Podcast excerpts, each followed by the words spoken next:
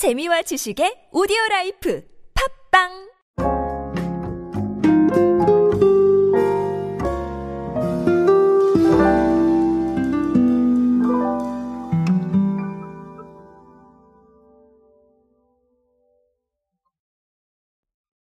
자, 결론부터 말씀을 드리면 오늘은 풀무원의 이야기를 드릴 건데요.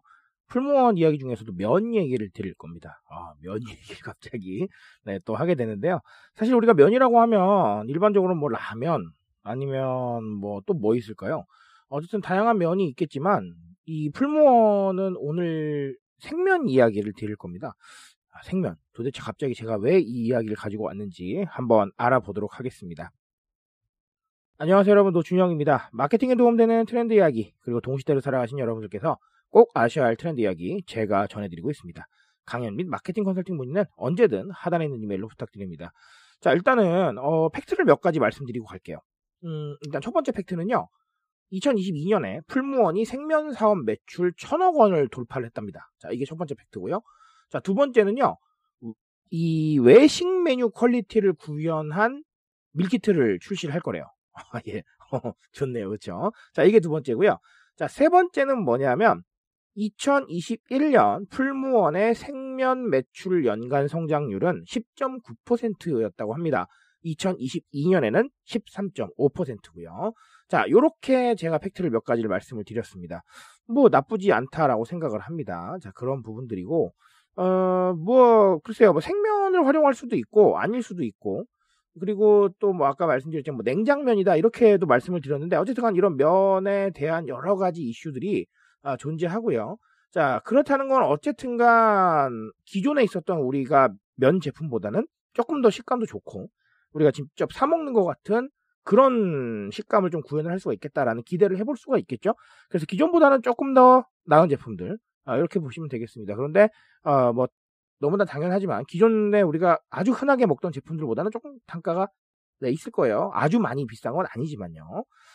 자, 어, 풀무원의 이 생면 사업 같은 경우는 2021년에 HMR 생명 공장을 준공을 했대요. 그래서 어떻게 보면 네, 이런 준공의 힘이 좀 되지 않았나라고 생각을 하고 자, 여튼 중요한 건 생면 사업 매출이 천억이 넘었고 그래서 이걸 밀키트로 연결도 하고 그리고 매년 두 자릿수 성장을 하고 있다. 아주 중요한 얘기라고 생각을 합니다.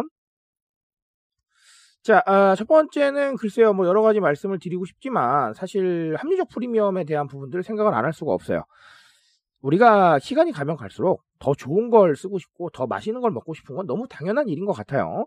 자, 근데 이게 사실은 뭐 예를 들면 우리가 기존에 먹던 게 4,000원이었는데 막 4만원, 40만원이래요.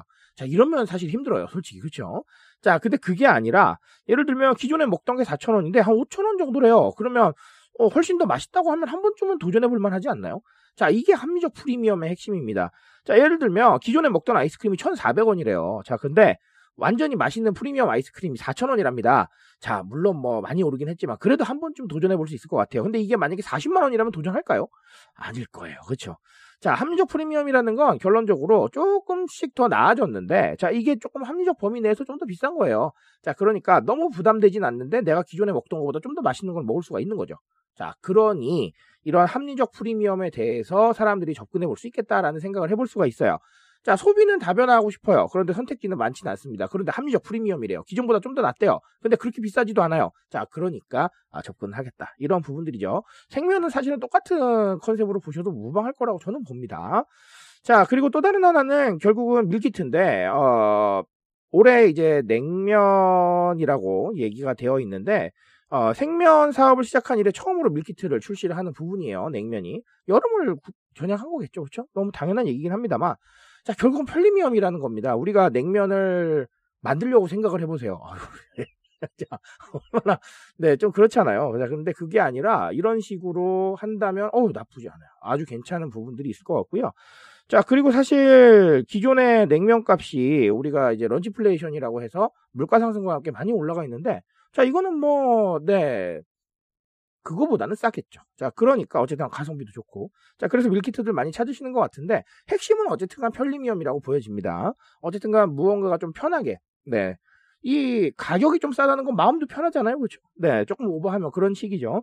자, 이런 상황으로 우리가 이끌어갈 수 있기 때문에 사실은 밀키트는 계속해서 사랑받고 있고 앞으로도 상당히 다양한 것들이 나올 것이다라는 생각을 저는 가지고 있습니다. 어, 시장에 나가서 한번 보시면 제가 얘기하는 게 맞는지 안 맞는지 아마 아실 거예요. 자, 아, 생명 사업이라는 부분을 가지고 사실 좀 트렌드를 알아봤는데 생각보다 메시지가 많죠. 그래서 제가 한번 소개를 드렸습니다. 사실 생면을 드실지 아닐지, 자, 뭐 아니면 유탕 처리된 제품을 드실지 이거는 각자 취향의 부분이에요. 그렇죠? 자, 하지만 아, 트렌드로서는 조금 알아두셔야 될 게 있기에 제가 말씀을 드렸고요. 자, 오늘 정리해드린 거 가볍게 한번 알아보시면서 더 나은 아, 아이디어 창출에 활용해 보시기 바라겠습니다. 저는 오늘 여기까지 말씀드리겠습니다. 트렌드에 대한 이야기는 제가 책임지고 있습니다. 그 책임감에서 열심히 뛰고 있으니까요. 공감해 주신다면 언제나 뜨거운 지식으로 보답드리겠습니다. 오늘도 인싸 되세요 여러분. 감사합니다.